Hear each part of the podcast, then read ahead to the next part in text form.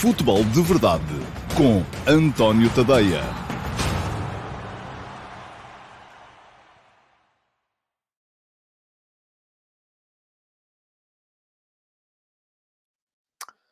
Ora, então, olá, muito bom dia e sejam muito bem-vindos à edição número 558 do Futebol de Verdade, edição para terça-feira, dia 15 de março de 2022. Hoje, a Liga dos Campeões. Um, vamos ver quem vai ser a única equipa uh, fora das Big Five Leagues a marcar presença nos quartos de final. E neste momento há duas possibilidades: Ajax dos Países Baixos ou Benfica de Portugal. Um, são as únicas duas equipas ainda fora um, desse circuito dos Big Five em prova. Uh, havia mais equipas nos oitavos de final, mas entretanto, como os jogos são desencontrados, já foram sendo eliminadas e, portanto, uh, lá mais para a ponta final deste futebol de verdade. Espero fazer aqui uma pequena antecipação um, desse uh, Ajax Benfica de mais logo. Vou estar na RTP3 a seguir ao jogo uh, para também deixar as minhas impressões uh, para quem não quiser esperar pelo futebol de verdade da manhã, porque amanhã também, naturalmente, aqui no Futebol de Verdade, uh, farei uh, uma análise mais detalhada daquilo que uh, há de ser o jogo de mais logo. Hoje vou olhar um bocadinho com mais detalhe para o que foi o Sporting Moreirense de ontem, uh, perdão, o Moreirense Sporting, assim é que é. Sporting venceu por duas bolas a zero, venceu de forma uh, relativamente tranquila, manteve, portanto, a pressão sobre o Clube do Porto, continuou os seis pontos de diferença, uh, e fiquei aqui a matutar numa pergunta que me foi feita ontem por um de vocês, uh, que era quando é que eu achava que a Liga podia decidir-se, e resolvi hoje, uh, antes deste programa, olhar um bocadinho para o calendário, para aquilo que Flóculo Porto e Sporting ainda têm à espera, e é preciso dizer, estão ambas as equipas a fazer um campeonato absolutamente notável. Mas notável mesmo. Nós estamos a olhar para a classificação e vemos que o Sporting está seis pontos atrás do Porto, mas se o Sporting ganhar os oito jogos que lhe faltam, vai acabar este campeonato três pontos acima dos que fez na época passada, eh, eh, que lhe chegaram para ser campeão. Portanto, eh, vamos presumir que o Sporting até daqui até a final ganha sete jogos e perde um, o que também é perfeitamente plausível, e o Sporting terminaria a Liga com o mesmo total de pontos que na época passada lhe permitiu ser campeão. Agora, o Porto é que está a fazer um campeonato para cima de ótimo, está a fazer um campeonato extraordinário. Uh, o Porto tem neste momento 70 pontos. Uh, se uh, ganhar os uh, oito jogos que lhe faltam, e tem jogos complicados pela frente, poderá chegar então, uh, ora, 8 vezes 3 são 24, 94 pontos, seria uma pontuação absolutamente escalofriante e estratosférica. Mas já lá vou. Uh, antes disso, quero olhar um bocadinho para as vossas um, perguntas, sobretudo para aquelas que chegaram antes da ordem do dia, e o Filipe Monteiro viu já de voltar a ser ele o uh, vencedor do sprint. Uh, hoje a coisa entrou mais ou menos à hora certa uh, e lá está, o comentário do Filipe foi colocado às 11h59. e pergunta-me o Filipe, ehm, Cristiano Ronaldo, assim como no fim de semana, dá-nos mais esperanças para a qualificação? Olha, Filipe, ehm, certamente que sim. Embora a questão, aquilo que, que me parece relativamente ao Cristiano Ronaldo, um, é que uh, a questão não tem tanto a ver com a capacidade dele para ser uh, o finalizador por excelência, que é o melhor uh, finalizador, provavelmente, do, do mundo, ainda assim, mas tem a ver com aquilo que a presença dele implica para o resto da equipa. Porquê? o facto de Cristiano Ronaldo ter feito um hat-trick e uh, alguns golos contra o Tottenham e ter voltado a ser decisivo, claro que o primeiro pensamento é sempre esse, ok? Voltamos a ter o Cristiano dos grandes momentos, e isto é extraordinário. Uh, porquê? Porque uh, Portugal vai precisar do Cristiano nos grandes momentos para uh, conseguir levar de vencido primeiro a Turquia e depois, presumivelmente, a Itália, porque creio que será a Itália que vai, que vai aparecer agora aí. agora, a questão depois pode colocar-se de outra forma. Se calhar um cristiano um bocadinho mais. Eu não queria usar a palavra humilde, mas um cristiano um bocadinho mais com dúvidas, uh, poderia permitir que ele se cingisse àquele que eu acho que deve ser, de facto, o papel dele na seleção deste momento. E um dos problemas da seleção neste momento é que o Cristiano Ronaldo, além de, ser um extraordinário finalizador e o melhor que nós temos, mas assim de muito longe, uh, depois querer aparecer como extremo esquerdo, como extremo direito, como médio centro, como armador do jogo, e ele vai acabar por aparecer um pouco por todo o lado e desgaste-se em missões que não são aquelas que muita gente anda sempre para aí a dizer que o Cristiano só está lá para os recordes e tal. É claro que ele gosta de bater recordes e ainda no fim de semana voltou a bater mais um. Mas a questão é que uh, aquilo que nós, que a seleção mais precisaria neste momento, era que ele se centrasse sobretudo uh, na questão da finalização e deixasse de querer andar a promover desequilíbrios fora da zona dele, o que, de certa forma, vem uh, causar algum problema ao, ao, à organização ofensiva de jogo da equipa. Uh, vamos a ver o que é que vai acontecer. Há uh, sinais que uh, nos permitem mais otimismo, e um deles é esse, o facto do Cristiano estar como, como, como mostrou no último fim de semana.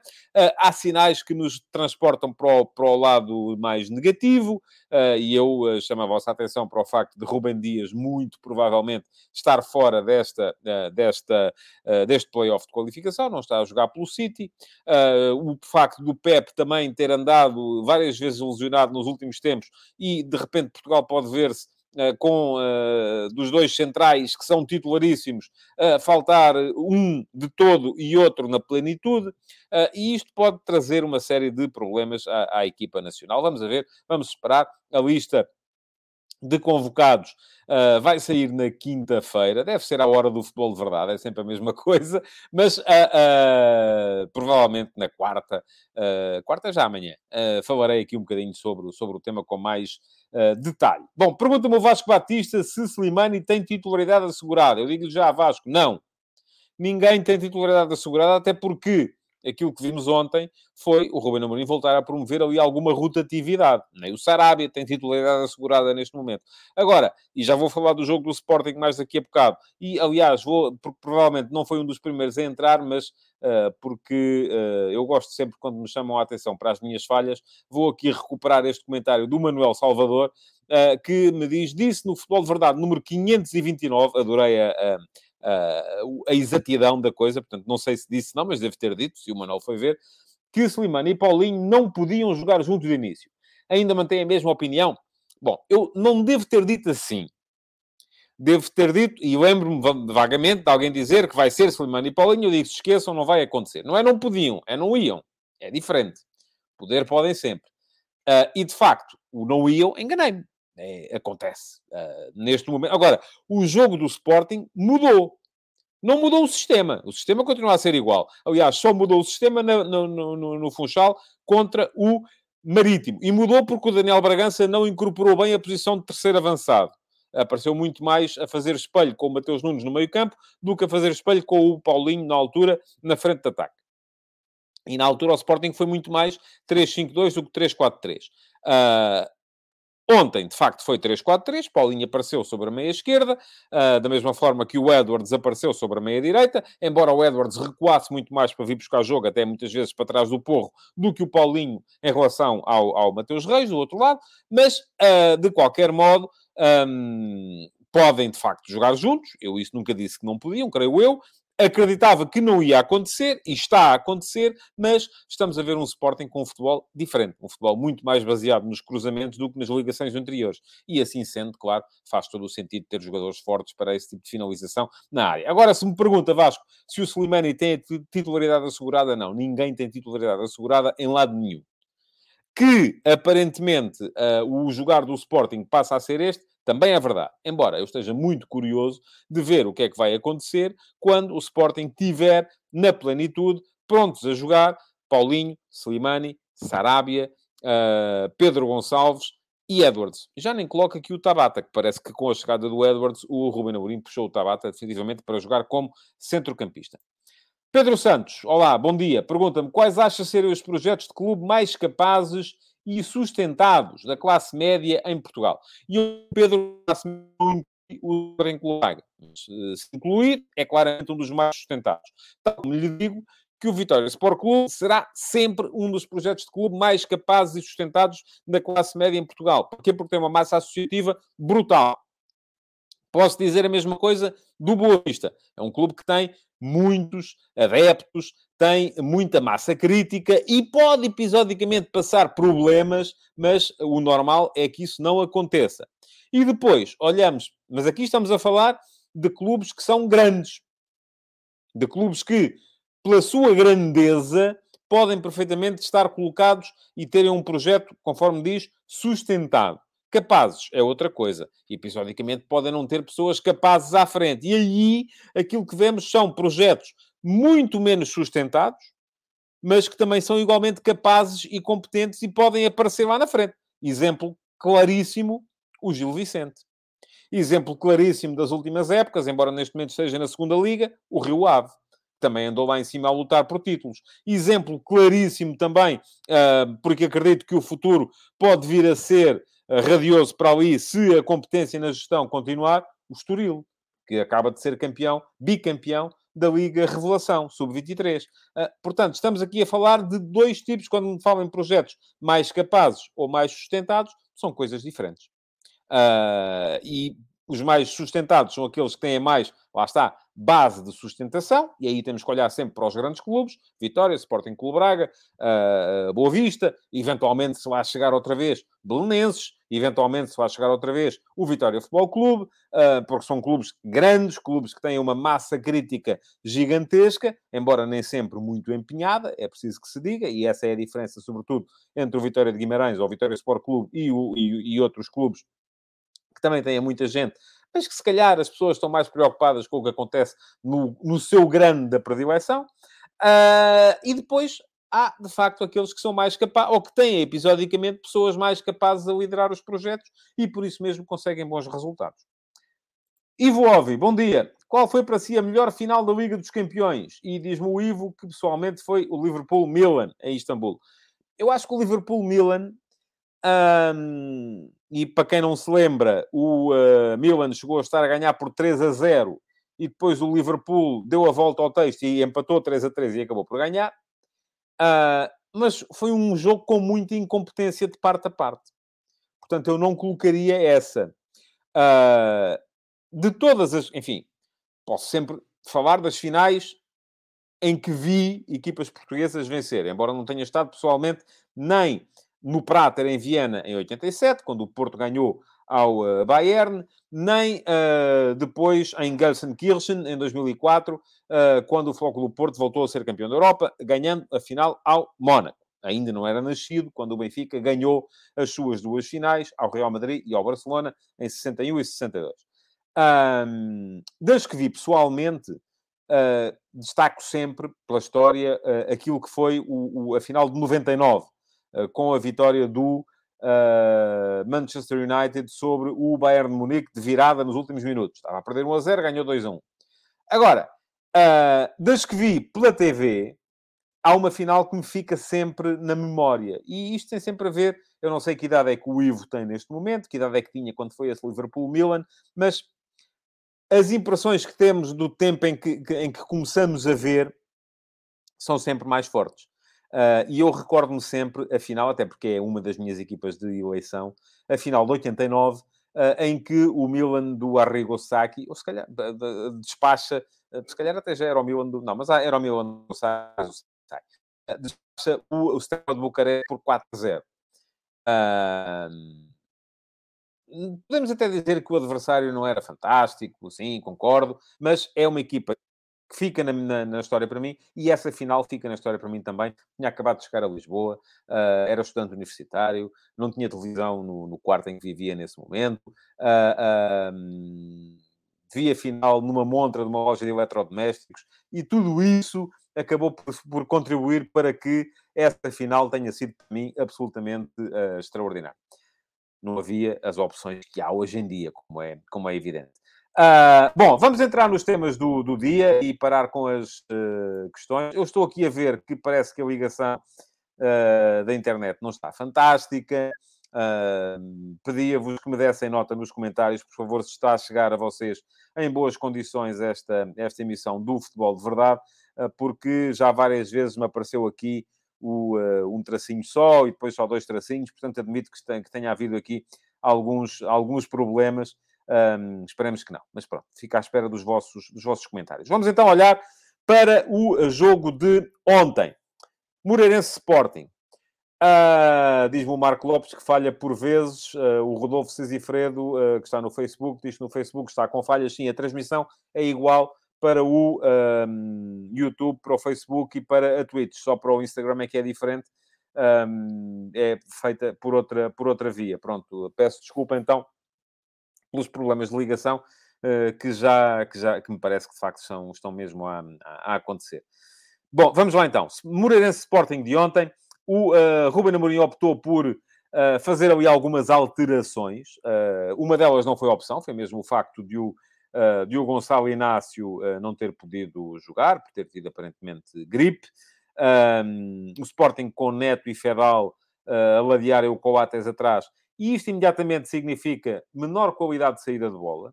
Eu já aqui várias vezes disse que Uh, o, uh, diz-me o Costa que no Instagram está ok. Pois, uh, era aquilo que eu calculava. No Instagram, de facto, um, geralmente as coisas... A, via de transmissão é diferente. Mas estava a dizer, já várias vezes disse aqui que o Sporting, com o... muita da qualidade de saída de bola do Sporting atrás passa ou pelo passe direto do Gonçalo Inácio, por jogar à, à direita de pé esquerdo, ou pela capacidade de saída de bola em posse do Mateus Reis quando joga como central esquerdo. Ontem não havia um nem outro, porque o Gonçalo Inácio não estava, o Mateus Reis estava uh, uh, a jogar como lateral. E isso significou imediatamente que com Neto e Fedal a saída de bola não é a mesma coisa. Aliás, o Fedal é um caso curioso de um jogador que me parece ter de facto caído bastante da época passada para esta época.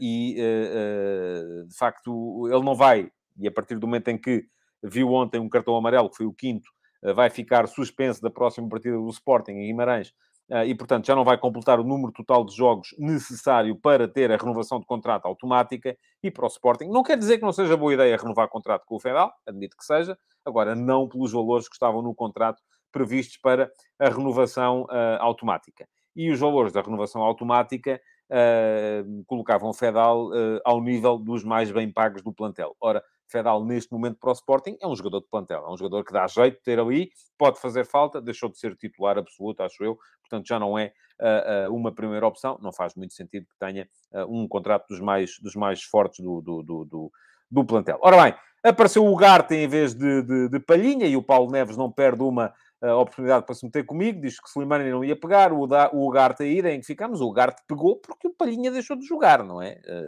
vamos lá ver.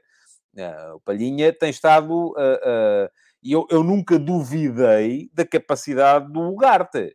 Aquilo que disse foi que o valor que o Sporting pagou por metade do passe me pareceu excessivo.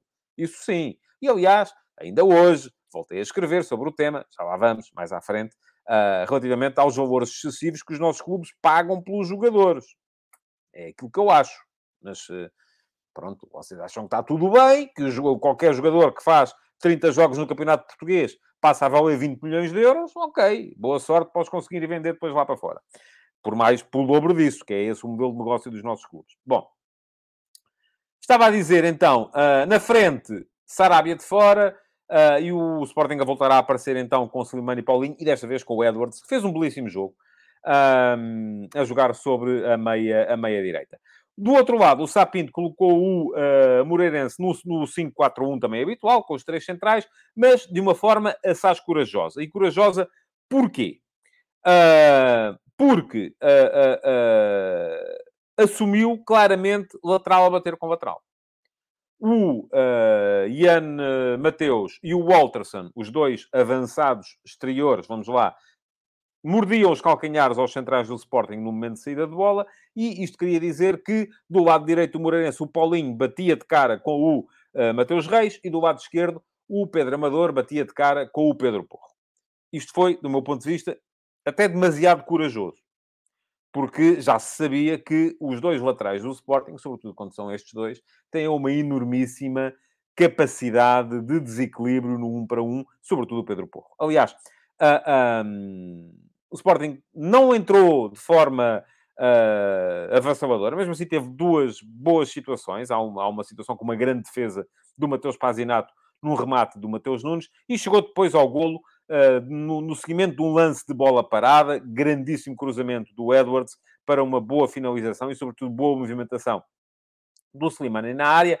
O segundo golo nasce, então, da tal capacidade ímpar de desequilíbrio no 1 para 1 dos dois homens que o Sporting teve ontem a jogar à direita. O Pedro Porro e o Edwards. A jogada é toda ela digna de ser vista pela forma como o Edwards uh, coloca de primeira no Pedro Porro, pela forma como o Porro uh, supera uh, o tal embate com o Pedro Amador e se liberta depois para um cruzamento extraordinário e para uma boa finalização, embora tenha sido um bocadinho de canela do Paulinho. Com 2 a 0, o jogo estava ganho para o Sporting. É claro que se o Moreirense conseguisse fazer um gol, poderia eventualmente vir a ameaçar ali qualquer coisa, mas uh, não me parecia que o Sporting pudesse deixar fugir uma vantagem de 2 a 0. Limitou-se a gerir o jogo na segunda parte. Uh, já não acelerou muito, uh, deu alguns minutos ao João Palhinha, deu alguns minutos ao Pedro Gonçalves, quem sabe até para ver se conseguem que eles ainda sejam chamados pelo Fernando Santos para a próxima uh, uh, partida da seleção, ou para o playoff da seleção, embora Palhinha já não jogava há um mês, Pedro Gonçalves também mais ou menos a mesma coisa, e não está naturalmente fácil nem para um, nem para, nem, para, nem para o outro. Mas acabou por ser uma vitória tranquila do Sporting, vitória fácil, 2 a 0, a segunda parte a gerir, pura e simplesmente, e lá está, mais três pontos. E voltando então ao tema da da conversa de ontem, uh, em que alguém me perguntava aqui quando é que a Liga se pode decidir. Eu sei que vocês gostam disto e, portanto, preparei aqui este uh, quadrito para vos mostrar o que é que falta a cada um dos candidatos. O Porto tem 70 pontos neste momento. Se ganhar estes oito jogos que aqui tem, faz mais 24, acaba o campeonato com os tais estratosféricos 94 pontos, mas tem aqui deslocações difíceis. Boa Vista, é uma deslocação difícil, mas o Sporting também tem que ir ao Bessa. Portanto, nisso estão, estão iguais. Guimarães é uma deslocação difícil, mas o Sporting também tem que ir a Guimarães. E nisso também estão iguais. E depois, o que pode aqui de facto fazer a diferença são as deslocações a Braga e à Luz para jogar com o Benfica. Em casa, o Porto tem o Santa Clara, que o Sporting também tem, tem o Portimonense, que o Sporting vai visitar, tem o Vizela e tem o Estoril. Ora, olhando para o Sporting, um, tem então as tais deslocações complicadas que eu já falei a Guimarães e ao Bessa para defrontar o Boa Vista. Um, vai ao Tondela e ao Portimonense. Vamos ver se o Portimonense não vai estar envolvido na luta para não descer nessa altura. E tem em casa Passos de Ferreira, que está a jogar muito bem o Passos de Ferreira, está a ser uma equipa extraordinariamente sólida. Ainda há bocadinho aqui alguém me perguntava se este Gaetan teria ainda lugar no Benfica. Eu creio que não. Eu acho que o problema do Gaetan é físico. Uh, e no Benfica tem que se jogar de 3 em 3 dias, portanto não, pelo menos neste momento ainda é assim. Um, e o Sporting então recebe o Passo Ferreira, recebe o Benfica, jogo complicado, naturalmente, e o Porto vai ter que ir à luz, recebe o Gil Vicente. E atenção ao Gil Vicente, porque o Gil Vicente, nesta segunda volta, já ganhou no Benfica, ah, na luz ao Benfica, já ganhou em Braga ao Sporting Clube Braga e empatou no Dragão com o Flóculo do Porto. Está a fazer uma segunda volta extraordinária o Sporting vai ter o Gil Vicente em casa, mas isso não quer dizer que tenha que ganhar, e o Sporting acaba o campeonato em casa também contra o Santa Clara. Por menor curioso, daqui até a final, uma vez que o Sporting vai fazer agora em Guimarães o segundo jogo fora consecutivo, Porto e Sporting têm sempre, em todas as jornadas, uh, uh, se um joga em casa, o outro joga em casa. Se um joga fora, o outro joga fora. Uh, Parece-me que, globalmente, o calendário do Porto é um bocadinho mais complicado por ter Braga e Benfica, mas atenção, isto também pode ser diferente, sobretudo se quando o Porto for a Braga e quando o, e o Porto irá a Braga na 31 jornada, a 3 do fim, e quando o Porto for à luz, e o Porto irá à luz na penúltima jornada, 33 uh, o Braga e o Benfica já tiverem as suas posições mais ou menos definidas. E para que ainda haja luta pelo título, provavelmente vai ser preciso que o Sporting ganhe ao Benfica. E se o Sporting ganhar ao Benfica, o Benfica ficará a uma distância tal uh, do Sporting uh, que já não terá, com certeza, grandes aspirações de lutar pelo segundo lugar. Portanto, aqui o Sporting, se ganhar ao Benfica, estará ao mesmo tempo a dizer ao Benfica que no jogo contra o Porto já não vai ter, já não vai estar a lutar, com certeza, por uma posição uh, importante na classificação. Portanto, uh, o que é que isto significa? Não vou ter resposta para a pergunta que fizeram ontem, não é? Quando é que a Liga se vai decidir? Enfim, pode ser em qualquer momento destes. Outra coisa que ficou de ontem e que eu, entretanto, fui esclarecer e, de facto, acontece aquilo que eu disse aqui ontem que acontecia. Perguntava-me alguém se o Porto ganhar a Liga Europa, como é que é uh, se de repente há lugar para mais uma equipa portuguesa na Liga dos Campeões. Não, não há. Foi o que eu vos disse ontem e já fui certificar-me disso, olhar para o regulamento. E o que acontece se uh, a equipa que vencer a Liga Europa ao mesmo tempo já tiver uh, uh, assegurada a qualificação para a fase de grupos por via do seu campeonato nacional, e isso pode acontecer em Portugal com o Flóculo Porto, dificilmente acontecerá com o Sporting Clube Braga, porque o Braga já está a uma distância muito grande do segundo lugar. Um, mas se o Porto ganhar a Liga Europa, como já à partida vai ser primeiro ou segundo no campeonato, o que acontece é que terceira, o terceiro classificado do Campeonato de França passa diretamente do play-off para a fase de grupos. E porquê a França? Porque é a França que está na quinta posição do ranking da UEFA. Uh, portanto, tem sido sempre assim. Uh, aliás, nos últimos, uh, desde que essa alteração, desde que o vencedor da Liga Europa passou a ter lugar na fase de grupos da Liga dos Campeões, houve quatro equipas que conseguiram garantir o apuramento que não tinham conseguido através do seu campeonato o Sevilha em 2015, outra vez o Sevilha em 2016, o Manchester United em 2017 e o Villarreal esta época, eh, em 2021, portanto. Uh, e houve também uh, benefício para equipas francesas, porque a França já é quinta no ranking há muito tempo, uh, para o Lyon em 2018, para o Lyon outra vez em 2019 e para o Rennes em 2020. Portanto, em princípio, o que vai acontecer este ano, ou o que aconteceria se o Porto ganhasse a Liga Europa, era que o terceiro classificado do Campeonato de França, que em vez de ter que ir ao play-off, entraria diretamente também para a fase de grupos. Diferente seria se o Sporting Clube Braga ganhasse a Liga Europa. Também está lá. Se o Braga ganhar a Liga Europa, então aí sim Portugal pode vir a ter mais uma equipa uh, uh, uh, na, na, na, fase de grupos. Diz-me o Gueditos então nós, Portugal, ganhamos a Liga Europa e vamos dar mais possibilidades à França de pontuar, faz pouco sentido, é assim que está. na verdade, não damos mais possibilidades de pontuar, porque eh, não entra mais uma equipa, entra uma equipa que, em vez de ir jogar o play-off, vai jogar a fase de grupos. E se jogar o play-off, das duas uma, ou é apurado para a fase de grupos, ou é eliminado e passa para a Liga Europa. E aí continua a pontuar. Portanto, não é bem verdade isso que está a dizer. Outra questão, só para reforçar, relativamente ao calendário, uh, perdão, ao regulamento das competições europeias, tal como tinha dito aqui há uns, alguns programas, um, Tondela ou Mafra, se, e um deles vai estar na final da Taça de Portugal, Tondela neste momento tem vantagem, 3 a 0 da primeira mão, uh, quem estiver na final da, Taça de Portugal, se não ganhar essa final, seja contra Porto, seja contra Sporting, não garante a qualificação para as competições europeias da próxima época. Pode garantir a qualificação se ganhar a final da Taça de Portugal e se estiver inscrito, coisa que muitas vezes estes clubes não fazem, mas uh, se uh, perder a final, o que acontece é que o sexto classificado do campeonato passa a entrar na uh, pré-eliminatória da Liga Conferência. E, neste momento, então, abrir-se-á ali toda uma nova guerra porque me parece que os cinco primeiros já estão mais ou menos uh, definidos. Porto pode ser outra ordem, mas são Porto, Sporting, Benfica, Sporting Clube Braga e Gil Vicente, vão acabar nas cinco primeiras posições e depois, pelo sexto lugar, ainda há muita gente ali a brigar à procura desse, dessa, dessa posição.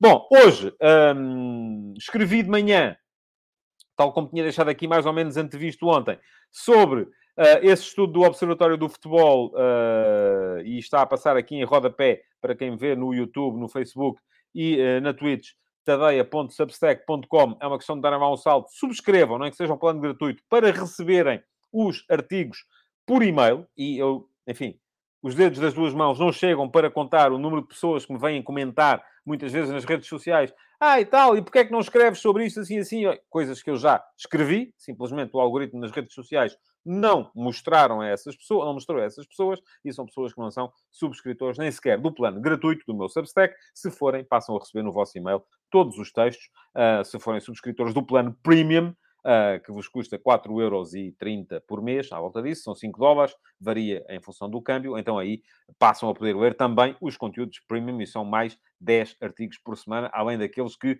os uh, subscritores gratuitos recebem. Mas têm essas duas opções. Um, mas estava a dizer, hoje de manhã escrevi sobre esse estudo do Observatório do Futebol de ontem, que uh, mostrava que Portugal uh, era, entre todas as ligas do mundo, aquela que tem uma balança uh, comercial mais positiva. Isto é, Portugal não é o país que vende mais ou que recebe mais dinheiro da venda de jogadores. Estamos atrás das Big Five, todas elas estão acima dos 2 mil milhões de euros nos últimos 5 anos, mas, uh, e nós somos sextos classificados, com 1.600 uh, e qualquer coisa milhões, uh, mas, de qualquer modo, tendo em conta a balança de transações, isto é, a diferença entre aquilo que vendemos e aquilo que compramos, somos de longe, não, não, é de longe, mas enfim, somos os primeiros campeões do mundo da balança comercial do mercado de transferências. Isto é, os clubes portugueses são aqueles que geram mais lucro com transferências em todo o mundo. Em segundo lugar está o Brasil, em terceiro lugar está, uh, estão os Países Baixos. Uh, e hoje vamos ter precisamente então esse Ajax Benfica, achei curioso, um, porque esse Ajax Benfica vai definir quem é que vai marcar presença nos quartos de final, qual vai ser a equipa que este ano, 2022, marca presença nos quartos de final da Liga dos Campeões, não pertencendo a nenhuma das Big Five. Isto não é uma coisa assim tão normal. Se formos a ver nos últimos 10 anos, em 72 vagas, portanto, ou nos últimos 9, este será o décimo, em 72 vagas, 9 vezes 8, 72, uh, nos quartos de final da Liga dos Campeões, houve seis equipas fora dos Big Five. Três vezes o Porto, na época passada, 2021, em 2019 e em uh, ah, 2015. Uma vez o Galatasaray, da Turquia, em 2013, e é curioso o trambolhão que deu o futebol turco. Uma vez o Benfica, em 2016, e uma vez o Ajax, em 2019. Portanto, estamos aqui a falar de seis vagas, quatro equipas. E os turcos não voltam a estar tão depressa. Portanto, isto está muito entre Portugal e Holanda. Vamos ver agora quem é que vai ser de facto, entre Portugal e Países Baixos, assim é que é. Quem é que vai ser de facto a equipa que vai uh, estar uh, presente esta, esta época. Uh, se quiserem saber o que eu penso sobre as razões pelas quais, com uma balança comercial tão positiva, os clubes portugueses estão, muitos deles, na penúria, com uma dívida galopante, é darem um salto a tadeia.substack.com. Estava o texto, é ler, um, estava tudo explicadinho, aquilo que é a minha opinião, claro, não é uma verdade absoluta. Hoje, então, Ajax Benfica, jogo muito complicado para o Benfica. Uh, muito complicado, uh, um jogo em que um, se formos a ver, o Ajax uh, tem tido um ataque fenomenal. O Ajax é uma equipa que, uh, nos, esta época, já ganhou por 5 a, 0, 5 a 1 perdão, e 4 a 2 ao Sporting, empatou 2 a 2 com o Benfica na luz. Uh, portanto, se formos a somar nesses uh, três jogos contra equipas portuguesas, marcou 11 golos, uh, o que é uma média superior a 3 golos por jogo. Um, se formos a ver também na Liga dos Campeões, não foram só os portugueses a apanhar, uh, apanhou o Borussia Dortmund, que perdeu os dois jogos com o Ajax, apanhou o Besiktas, que perdeu os dois jogos com o Ajax. Um, é um Ajax que tem uma potência ofensiva muito montada em cima do, do Antoni, do Tadic, uh, do Aller, que são três avançados uh, extraordinários, mas também da capacidade para fazer o jogo dos dois laterais, o Mazraoui e o, o, o Daley Blind, do extraordinário, não me canso de dizer aqui, médio, que é Gravenberg. Um, é uma equipa muito, muito forte e vai ser um jogo muito, muito complicado para o Benfica. Mais ainda, e ontem o, o, o, uh, o próprio Ten Hag uh, falou disso, uh, depois do Benfica ter feito mais de 90 minutos, porque houve descontos, a jogar apenas com 10 homens no último fim de semana. Mas atenção, aqui, e eu creio que o, Nelson Veríssimo voltará hoje àquele que é o seu 11 de predileção, com o Vlaco Dimos, com o Gilberto a lateral direito, recupera o Otamendi para jogar ao lado do Vertonghen uh, na, na, defesa, Grimaldo, depois Weigl e Tarapt, um, Rafa e Everton nas alas, Gonçalo Ramos naquele papel dúplice entre terceiro médio e segundo avançado, uh, e o Darwin Nunes uh, a partir de uma posição de avançado centro, mas a aparecer muitas vezes, com certeza, pela esquerda, ou quando o Everton vem para dentro, ou quando o Gonçalo Ramos aparece como ponta de lança. Portanto, uh, será um bocado isto a ideia que tenho para o 11 do Benfica. Alguém me perguntava aqui há bocado se eu achava que o que podia jogar o Yaremchuk de início. Não creio, não creio, porque se jogasse o Yaremchuk, com certeza que um, não poderia jogar o, uh, o Darwin Nunes, uh, e acho que o Darwin Nunes neste momento é, é, é fulcral para o futebol do, do Benfica. Uh, e aquilo que temos também é o facto do Benfica se apresentar, aparentemente, com uma grande dose de desgaste, por causa desses tais 90 minutos a jogar com 10. Mas atenção, porque o Ajax também Uh, uh, não uh, diz-me aqui o, o Nelson Pereira errado porque o Benfica de Jorge Jesus foi aos quartos em 2012 sim, mas eu comecei a fazer, eu fiz as últimas 10 épocas incluindo estas, portanto comecei em 2012, 2013 e se formos por aí até houve mais. Mas pronto, é, é assim. Um, o Christopher Ribeiro da Silva diz-me que não jogaria o Everton e o Darwin seria colocado na esquerda. Parece-me parece que não vai acontecer Uh, o Josias diz-me Darwin na esquerda de início não é muito mais perigoso. É. Aliás, eu acho que o ideal para o Benfica é jogar com Yaremchuk, Darwin na esquerda. Agora, uh, nem todos os jogos são iguais e o Nelson Veríssimo não tem feito isso, portanto, acho que não vai fazer. O João Silva diz-me que vai jogar o Maite. Aliás, há muita gente a dizer que vai jogar o Maite. O Carlos Manuel Machado Gomes também diz que vai jogar o Maite. É possível. Se jogar o Maite, provavelmente não jogará então o Tarap uh, ou não jogará o Gonçalo Ramos. Mas, enfim, vamos a ver uh, o que é que vai acontecer. Acho que há ali algumas opções, mas eu estava aqui a explicar que também o Ajax teve um jogo complicado no fim de semana. É verdade, não jogou com 10, mas só conseguiu, teve a ganhar por 2 a 0, depois tirou o pé, deixou o, o, o, adversário chegar ao 2 a 2 e só ganhou com um gol do Gravenberg aos 90 mais 1. Uh, portanto, também é uma equipa que estará com certeza um, fatigada Uh, e uh, com uh, uma grande dose de desgaste na, na, partida de hoje contra o, contra o Benfica. não vos vou iludir, acho que o Ajax é favorito. já o disse aqui, aliás, antes do 2 a 2 da primeira mão e depois do 2 a, do 2, a 2 da primeira mão, mas não vou dizer aqui também que o Benfica não tem hipótese. Um empate numa primeira mão deixa sempre hipóteses às duas equipas para jogar a segunda mão. É um jogo, e num jogo muita coisa pode eh, de facto acontecer. Amanhã cá estarei então para vos falar daquilo que acontecer no jogo de hoje. Se quiserem, volto a dizer-vos, vou estar também uh, no uh, 360 da RTP no final da, da, da partida, da RTP3. Um, e uh, podem de facto voltar amanhã. Para já, aquilo que me resta é agradecer-vos por terem estado aí, pedir-vos que continuem a deixar comentários, que deixem o vosso like, que partilhem esta edição do, uh, do Futebol de Verdade. E então, isso sim, que voltem amanhã para mais uma edição uh, do, uh, do programa, que será naturalmente centrada naquilo que acontecer hoje no Ajax Benfica. Muito obrigado então e até amanhã. Futebol de Verdade, em direto de segunda a sexta-feira, às 12h30